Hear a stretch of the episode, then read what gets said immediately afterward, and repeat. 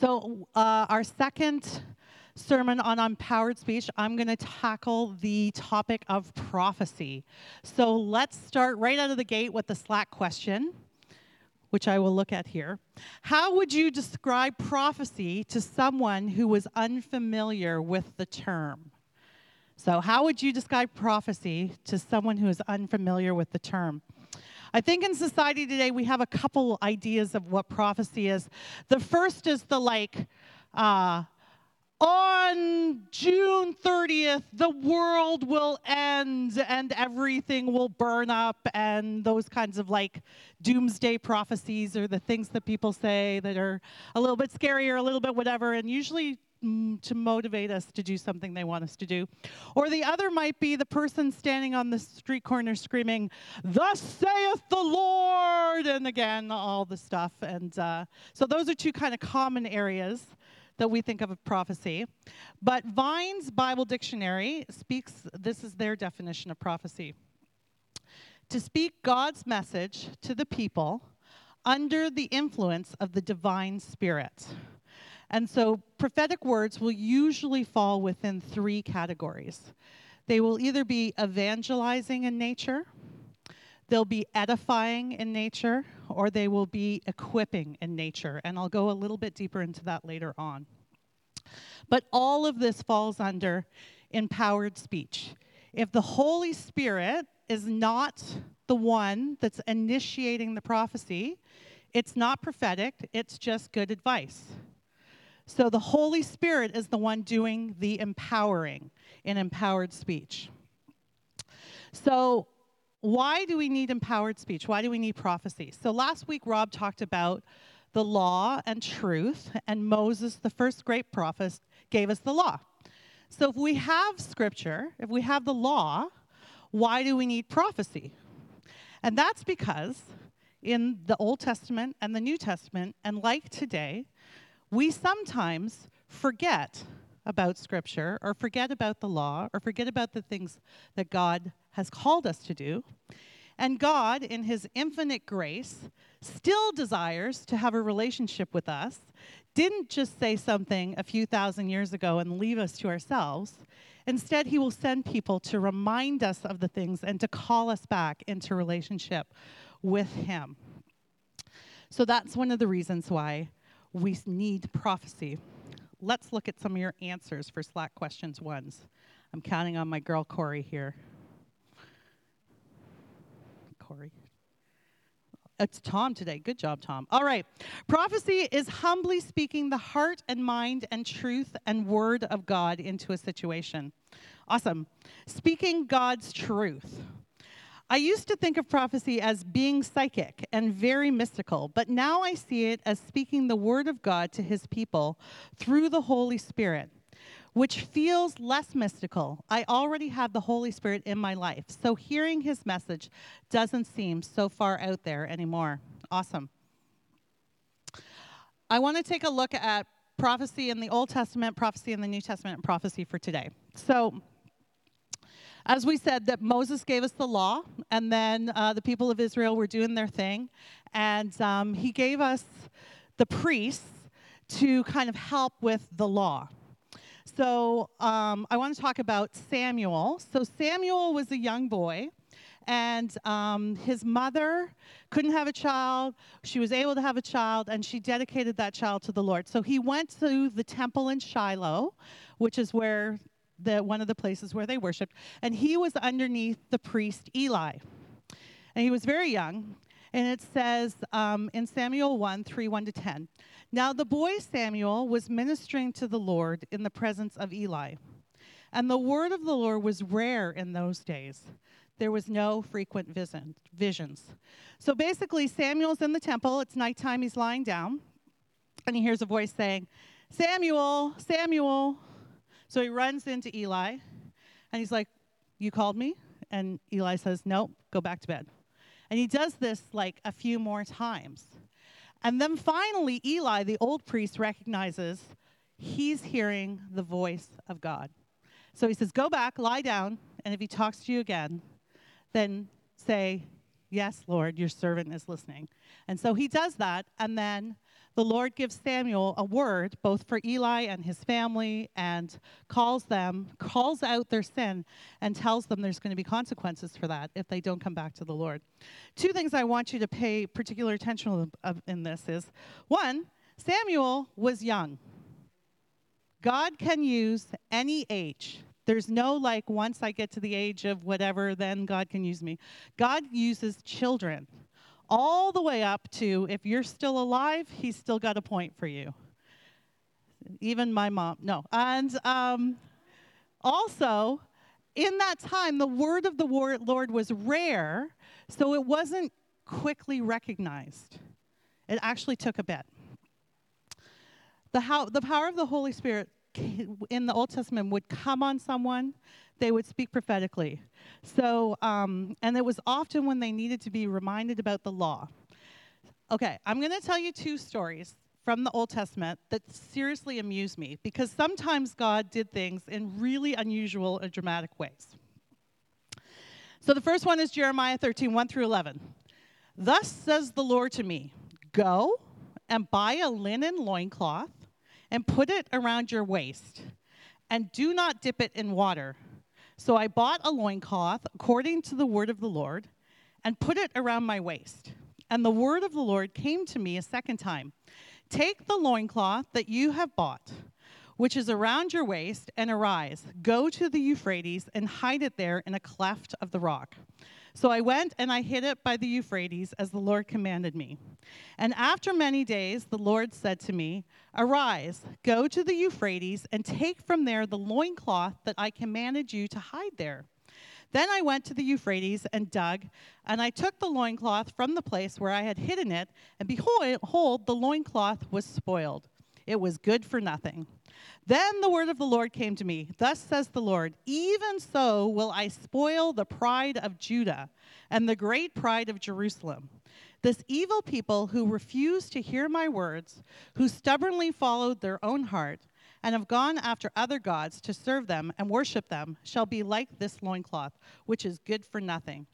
For as the loincloth clings to the waist of a man, so I made the whole house of Israel and the whole house of Judah cling to me for, declares the Lord, that they might be for me a people, a name, a praise, and a glory. But they wouldn't listen. So this is pretty dramatic. Imagine if some guy, okay, God tells you, go buy some underwear, don't wash it, put it on, now go bury it somewhere, now go dig it up, and now it is nasty, rotting underwear.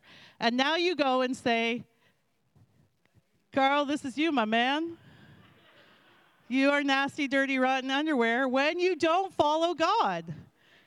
It's a pretty dramatic, it kind of gets the point across.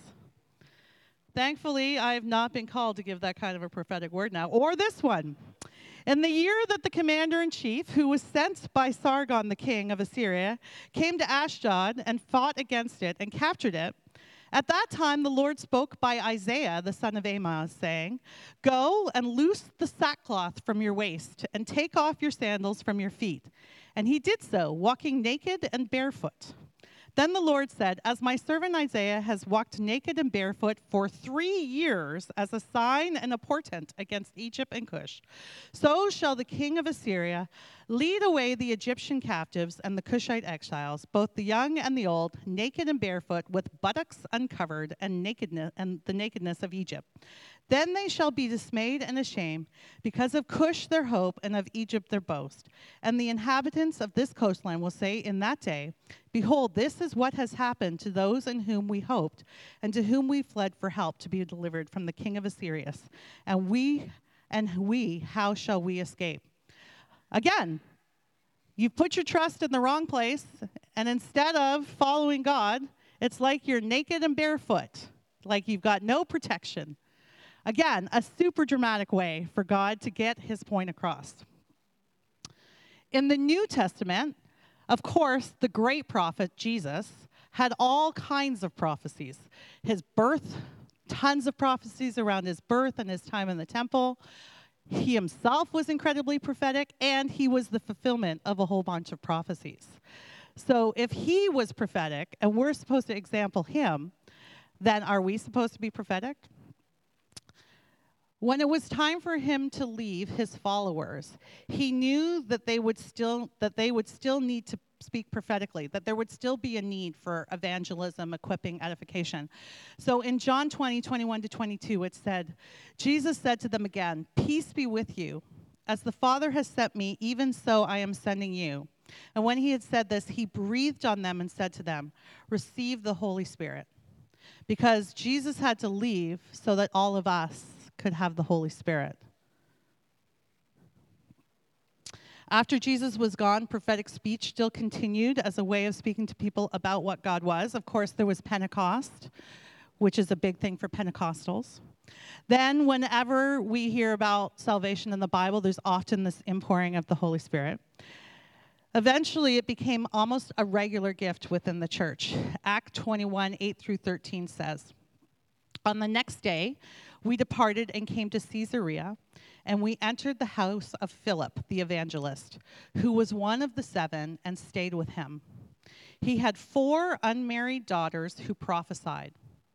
While we were staying for many days, a prophet named Agabus came down from Judea.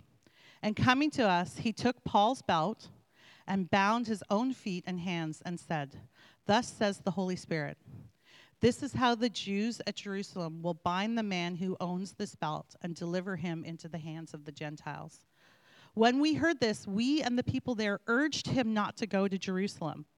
Then Paul answered, What are you doing, weeping and breaking my heart? For I am ready not only to be imprisoned, but even to die in Jerusalem for the name of the Lord Jesus. It's pretty heavy prophecy. But it helped Paul. It equipped him for what was going to be coming. And sure enough, he went to Jerusalem and they imprisoned him, took him to Rome, and that's where his life ended. How about today? The Holy Spirit lives in us. Therefore, we can speak in empowered ways by the power of the Holy Spirit. Does God still want us to speak today, or does God want to use common people, or is it just the great prophets of the old, or is it just the pastors, or is it just those who have many, many Bible degrees? There's three examples I want to look at. The first one is uh, at the time of Moses. So Moses is leading the people, and it's becoming too much for him. So God says, Take 70 elders from the tribe. And they went outside the camp and they met with Moses. And it said, Then the Lord came down in the cloud and spoke to him, and took some of the Spirit that was on him and put it on the 70 elders. And as soon as the Spirit rested on them, they prophesied. But they did not continue doing it. Meanwhile, back in the camp, there was two guys who were supposed to be outside the camp, but they weren't. And when the Spirit came down, they started prophesying in the camp. And one of the guys was like, Whoa. And he ran to Moses and he's like, Moses, they're doing this and they're not supposed to. But Moses said to him, Are you jealous for my sake? Would that all the Lord's people were prophets, that the Lord would put his spirit on them. And in Joel there's a very famous one, Joel 2:28 that says, "And it shall come to pass afterwards that I will pour out my spirit on all flesh. Your sons and your daughters shall prophesy. Your old men shall dream dreams, and your young men shall see visions. And 1 Corinthians 14, 1 to 3. Pursue love and earnestly desire the spiritual gifts, especially that you may prophesy. For one who speaks in a tongue speaks not to men, but to God. For one who understands him, for no one understands him, but he utters mysteries in the spirits. On the other hand, the one who prophesies speaks to people for their upbuilding and encouragement and consolation. All right, so clearly, if you are a son or a daughter, God wants you to be open to prophesy. Um, my Slack question two is Have you ever felt like you had a prophetic word, but it felt scary to share? So God gave you a word for someone, and uh, but you were scared to say it. Have you ever had that? The church is built up when the people prophesy not to build up reputation. Sometimes it's not very pleasant and can seem scary. There's this story in the New Testament. There's this guy named Saul who's going around and killing all the Christians. And he goes to Damascus and he has this incredible encounter in Damascus. He later becomes Paul, who wrote, writes most of the, he changes his name to Paul and writes most of the New Testament. But at this time, he has this encounter and he's blind. So they take him to this place in, um, in Damascus, and then God speaks to this guy named Ananias, who's a Christian. And he says to Ananias, now there, now there was a dis- disciple at Damascus named Ananias. The Lord said to him in a vision, Ananias. And he said, Here I am, Lord. And the Lord said to him, Rise and go to the street called Straight. And at the house of Judas, look for a man of Tarsus named Saul. For behold, he is praying, and he has seen a vision, in a vision, a man named Ananias come in and lay his hands on him so that he might regain his sight. But Ananias answered, Lord, I have heard from many about this man, how much evil he has done to your saints at Jerusalem. And here he has authority from the chief priest to bind all those who call on your name. So basically, God, if you send me this guy, he could kill me. And that doesn't seem good. But Ananias is obedient to the call of God, and he goes to Paul and he prays for him, and something like scales fall off of Paul's eyes. And he goes on to be one of the most effective witnesses in the history of the world for spreading the gospel.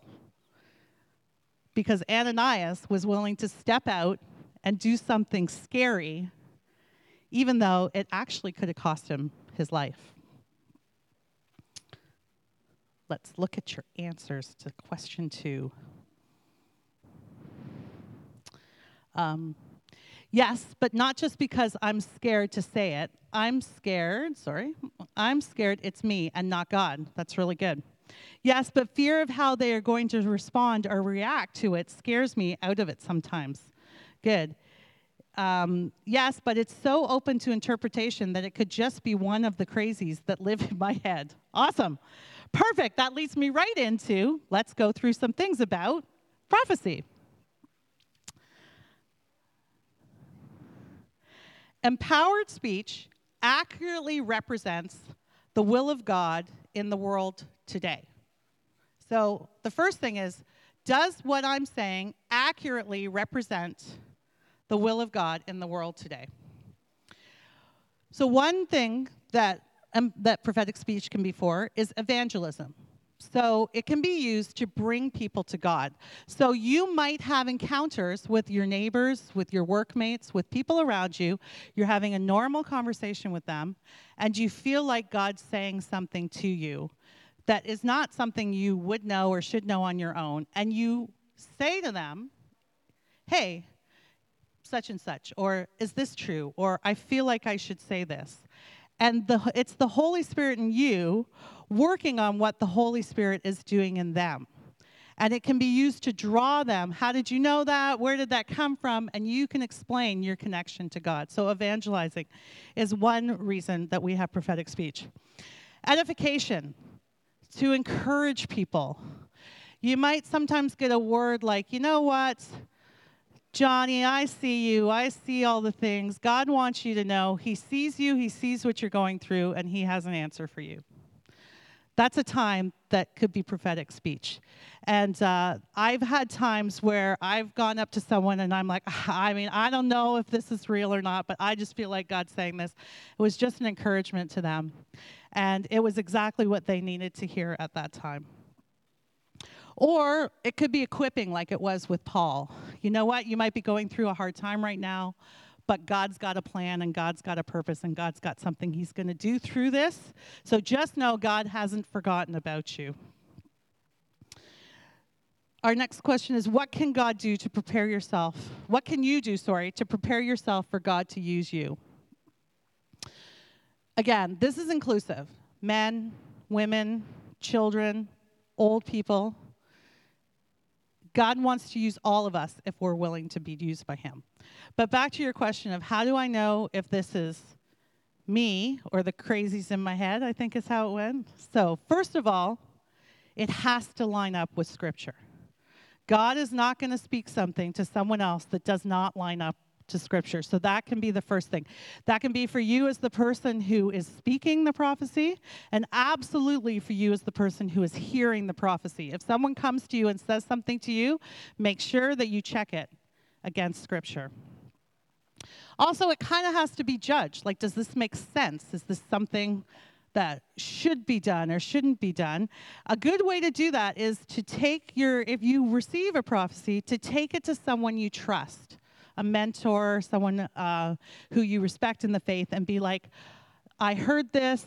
Do you feel like this is something God could be saying or would be saying?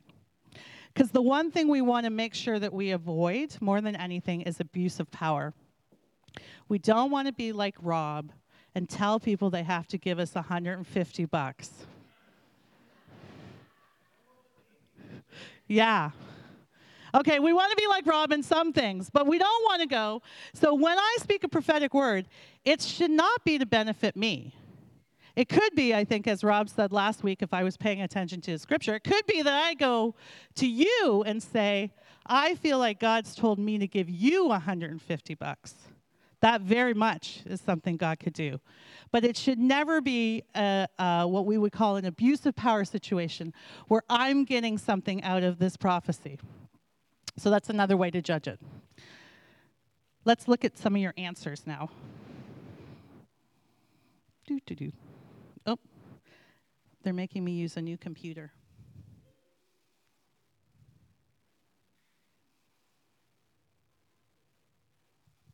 Uh, be open for it and pray for it.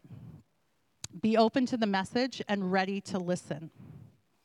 Um, I think too many people speak for God. When anyone suggests to me that God wants me to tell you or God is saying something to me through them, I tune out. Interesting. Okay. How do I know? Uh, lines up with Scripture and takes um, take it to someone else you trust. Excellent. Um, I have a friend who spends time on Mondays praying for people in her life. And she was talking, we were talking about it, and she told me that oftentimes when she's praying for someone, the Lord speaks to her in scriptures. So they might he might give her a scripture for someone. And then what she does is she takes that scripture and she prays about it throughout the week. And she kind of asks the Lord to give her more insight into what it is he's trying to say. I think sometimes we feel like, oh my gosh, God, talk to me right now. If I don't get it out, that's it, it's over, I'm done, and whatever. But God's not in a rush. He had, uh, what's his name, put his underwear in a rock for a bunch of time and then come back again. It's okay to take time and make sure that what you're saying lines up with what God is saying. So don't be in a rush with it. Again, if we have a prophetic word, there's three things we should look at. First, maybe the word is actually just for us. Maybe God's just trying to tell us something through scripture, through song or worship, through our prayer times. Maybe it's just for us and it's not actually meant for someone else. So we need to pray about that first. The second is maybe it's for one other person. Maybe you're praying for someone and God puts something on your heart to go and share with them. Again, make sure it matches up with scripture. Make sure it's something that's edifying or encouraging them or uh, maybe drawing them closer to god. And sometimes it might be at a situation like this or in a, a bigger group. We were downstairs during the um, just before the baptisms and rob sensed that there was something uh, that's, that God wanted to say, which was funny because I was standing beside him and I had something that I knew God wanted me to say, but I was like, I'll just do it later. It's fine. then God said it, and I was like, okay. And it was just a word of encouragement for those that were getting baptized and just something that I felt like they needed to share. And, uh, and you know what? If I'd missed that opportunity, if Rob hadn't like said something right there, I actually could have just gone to those people afterwards and told them. So there is no hurry in prophecy. There's no rush. It's not like if you don't do it right now, God's never going to give you a second chance because God is a gracious, gracious God. Next week, we're going to talk about tongues, which Rob is going to take, thank goodness. Um, but for now, prophecy is a gift from God. Not everybody's going to have it.